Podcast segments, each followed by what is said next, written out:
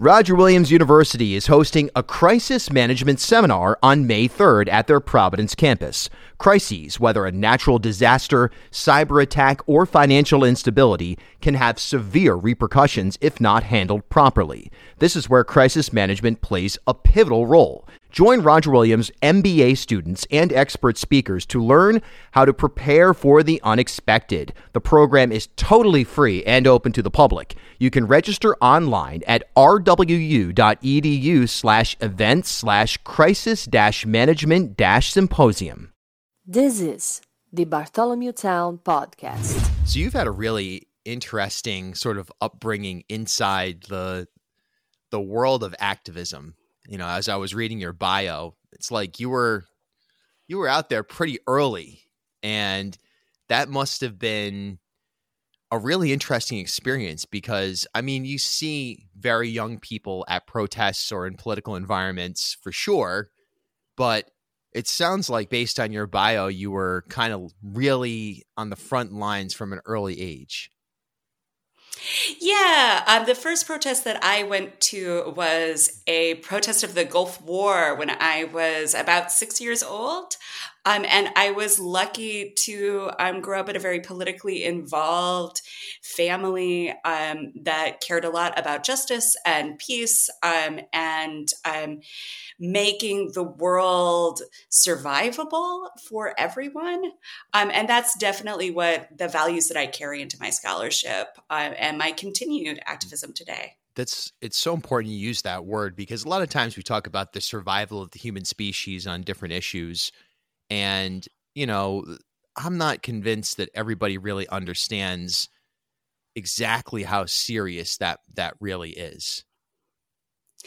Absolutely. Um, we certainly all need to be very serious about the existential threat of climate change. But then, more specifically, for trans people, these um, these anti-trans bills are really a matter of life and death um, for young people um, who are just trying to get the health care they need. Um, we know that um, basic gender affirmation, uh, just someone um, using your pronouns um, reduces suicide risk amongst young people. Um, and we also know that the levels of violence against trans people, particularly trans Black women, are astronomical and growing. Um, so this is really a matter of life and death for our community. And we're working together to just try to help each other survive. We're speaking with Dr. Joy Ellison of the University of Rhode Island. And, you know, the, the topic really, as it was sort of initially discussed, was your work exploring transgender movements in research in the classroom. But we're in a moment right now where, I don't know, some of the, it's just the world right now in general you know it's it's a very volatile place obviously. I mean that's as basic a statement as you can get but man it seems like there are some people who not only want to bury their heads in the sand but they really want to dismantle the world for anybody who's not just like them. So for the anyone who's an other to them there's this broad movement and it's it's reflected in everything from banning books or attempting to ban books in schools to just dead naming people, whatever the case is, and even just in a level of ignorance uh, type of of approach that, I mean, just on a day to day basis, you come across. Um, at least I do, in what you would think would be fairly, you know, plugged in intellectual circles. So let's get right into the heart of the matter here. Your work in this very important space and your own life experience. Where are we right now in terms of the the the, the movement towards true equality for transgender folks, for non-binary folks, for anybody in really the LGBTQAI2S plus movement or uh, and and I say movement because I that includes folks of that designation and their allies. Where are we right now in terms of, from your standpoint, actual equal rights? How far away are we from that moment? Um, I love that you include the word um, movement um, because that's really uh, where we are and where we've been for a very long time. Um, the LGBTQ2IA plus movement um, um, has a long history, which is what my work is focused on, and trans people have always been at the heart of that struggle. Um, and the fact that we're not necessarily in the history books says more about um, people's assumptions than about what even the historical record has to say. But to really answer your question, you know, it's a very, I find it a very confusing time period um, because so many things are much easier um, in my daily life than they were um, when I was growing up. Um, even than they were 10 years ago. But we're also in a moment um, in which um, the backlash against all the progress that queer and trans people have made is really, really intense um, and genuinely correlates um, with um, a rise in organized racism and, and a rise in what I would call um, fascist politics. So, as you're saying, we are now in a fight for the most basic um, basic rights um, that we that some of us have taken for granted for a very long time. And that's the right to um, to check out books from the library. Um, and for trans people um, the right to um, go to the doctor and get the health care that we need and also just walk down the street without being arrested for simply being in public because that's really what's at stake with what are called anti drag laws. Um, I work historically on what the impact of laws like that have been. In the past, they were called anti cross dressing laws, um, but they amount to a very, very similar framework. And because we have a history of understanding um, trans people, particularly trans women and particularly Black trans women, through the lens of drag, um, we now are going to see these laws that are written incredibly broadly um, applied to trans people who are just going about our daily life. Um, and that's already something that the community is concerned about, that we talk about. We talk about walking while trans. Um, and that's been a term that we use um, for decades um, just to discuss um, the level of harassment that trans people, particularly, as I said, trans people of color, experience just trying to be in normal public space um, in our daily lives. And right now, there are a lot of people who really want to exile us from normal life. It's horrifying. I mean, it's really that simple when you when you break it down.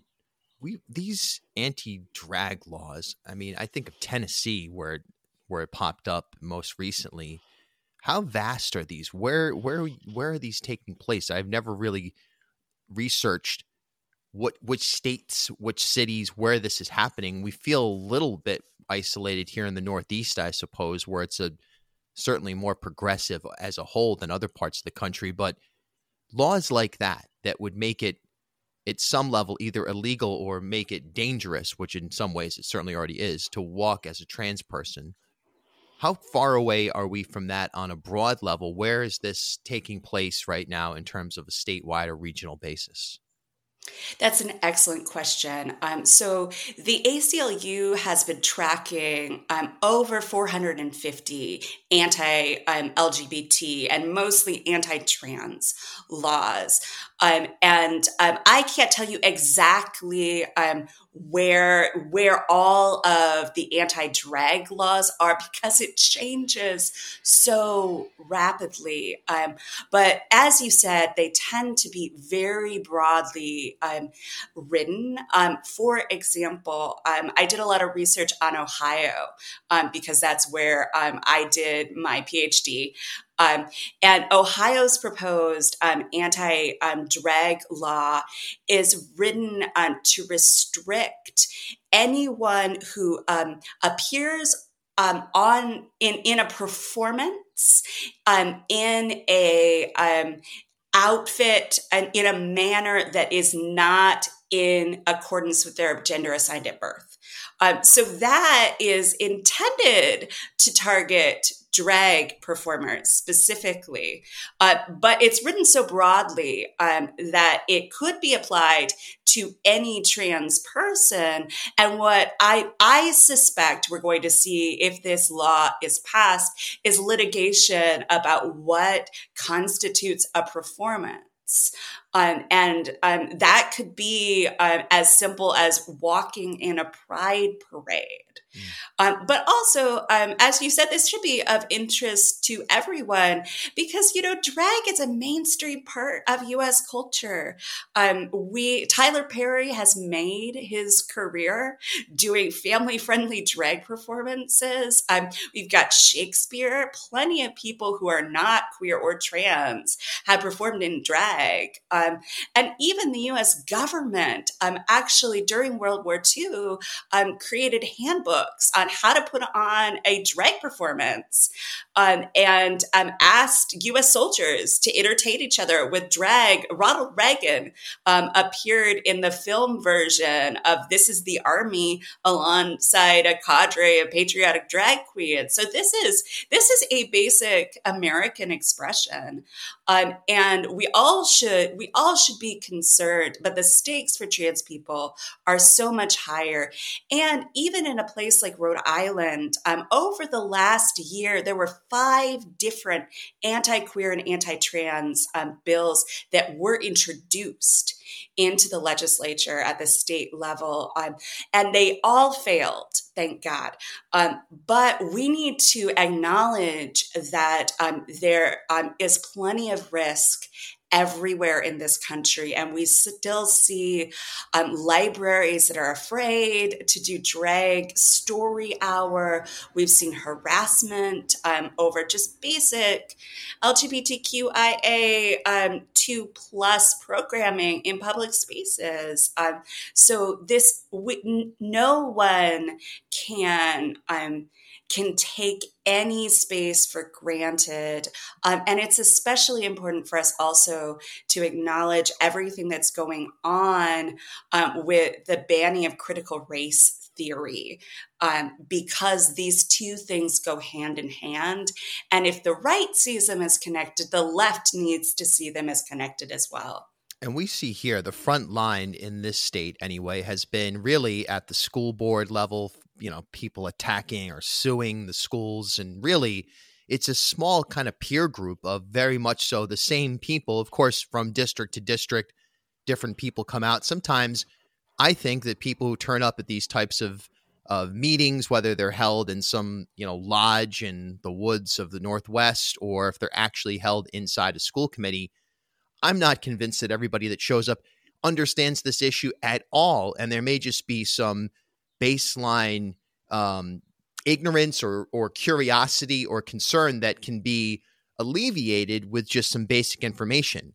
At the same time, there definitely are people who have, in some cases, made a career out of right here in Rhode Island, and in other cases are just sort of on the activist front, really dedicated to the idea of erasing the experiences of anyone that's not just like them. They they come from sort of a puritanical standpoint, and front and center in this conversation, of course, is the the attempted the I the the the goal of eliminating the voices and perhaps even altogether eliminating transgender folks. And they use this idea of well, the school shouldn't be a place where folks are indoctrinated or they have a complete misunderstanding or lack of empathy for students who may not be safe at home and confide in an educator or an educational institution for guidance or for finding some safety.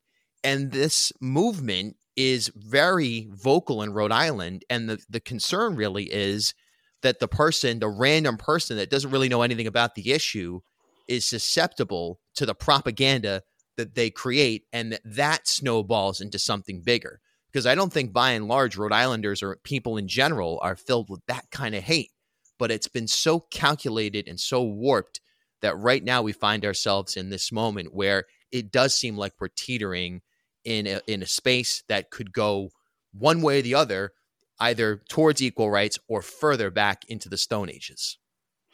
Absolutely, absolutely. Um, we're really on that knife's edge, and what I um, always remember is that we have had so many inaccurate depictions of trans people in the media where trans people are are uh, depicted as deceptive and as a threat to children um, and be, when people only know trans people through that lens, and then someone um, who has a, a vested interest um, in um, in in spreading this kind of hate gives them um, information, um, which we know is really propaganda, um, it's really easy to persuade someone.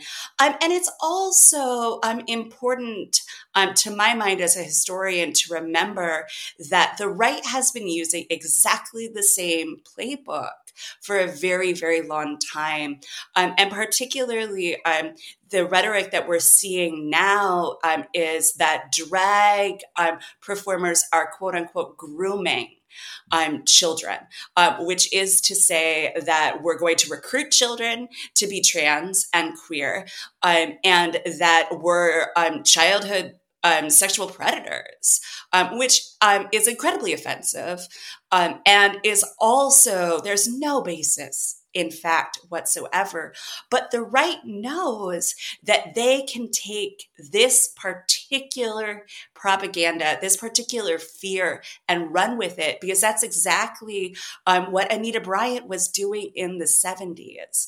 Um, and where I find some hope is that we really defeated them when it comes to um, this rhetoric about queer people. And they've had to switch to trans people. And that is in its own way a sort of success. So it proves that we can do it again, um, but it's going to require uh, the entire LGBTQIA2 plus community um, to stand together and to stand with our allies um, and to really take the local level incredibly seriously. Because as you said, the right is doing exactly that. And that's where the left is not good. Um, we are almost always out organized at the local level because we simply don't try. Um, but I know from my own experiences that when we do try, the left knows what to do. Um, we uh, we come from a tradition of union organizing and peace activism and the civil rights movement, and of course the queer and trans movement. Um, so we really can do it, um, and there are simply more of us than there are of them on this particular issue. I really agree with that as well. And I think that even someone who would define themselves as neutral, if that is a thing right now, would probably be more inclined to support just open happiness and and joy and and equal rights. It's the fundamental tenets that that are at stake here. You mentioned the local level, and I think that that is obviously it's a front line that is that is ignored on a lot of issues. And we think globally, which is important. And think that's even or was URI's slogan. Think think big, we do. Thinking big, thinking globally. There's also a generic slogan. You see it in like the 11th grade English class. Think think uh, thinking globally is thinking locally or whatever. I don't know. Thinking locally is critical. And and when you look in your backyard, oftentimes you can solve a tangible problem. Uh, not that you can on the global level, but that collective uh, compilation of local action is really the tidal wave that needs to take place on so many different issues, including this issue of the marginalization and, in some cases, the erasure of folks who are queer, non binary, trans, anything gender non normative, quote unquote. Absolutely. Um, and I think that it's incredibly important for us to all think about um, the small things that we really can do and then how we can grow them just a little bit bigger. So that could be as simple as um, going to the library and checking out a book about this topic, and then maybe sending an email to the library and say, hey, I really value having this um, because those emails are going to really matter. They're going to come up when librarians are arguing that they should be able to do their jobs.